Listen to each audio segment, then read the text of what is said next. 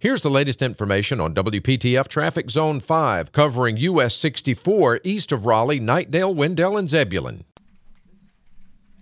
At 620, be aware of a crash 64 westbound near the 264 split in Zebulon with a possible lane block. You'll see delays.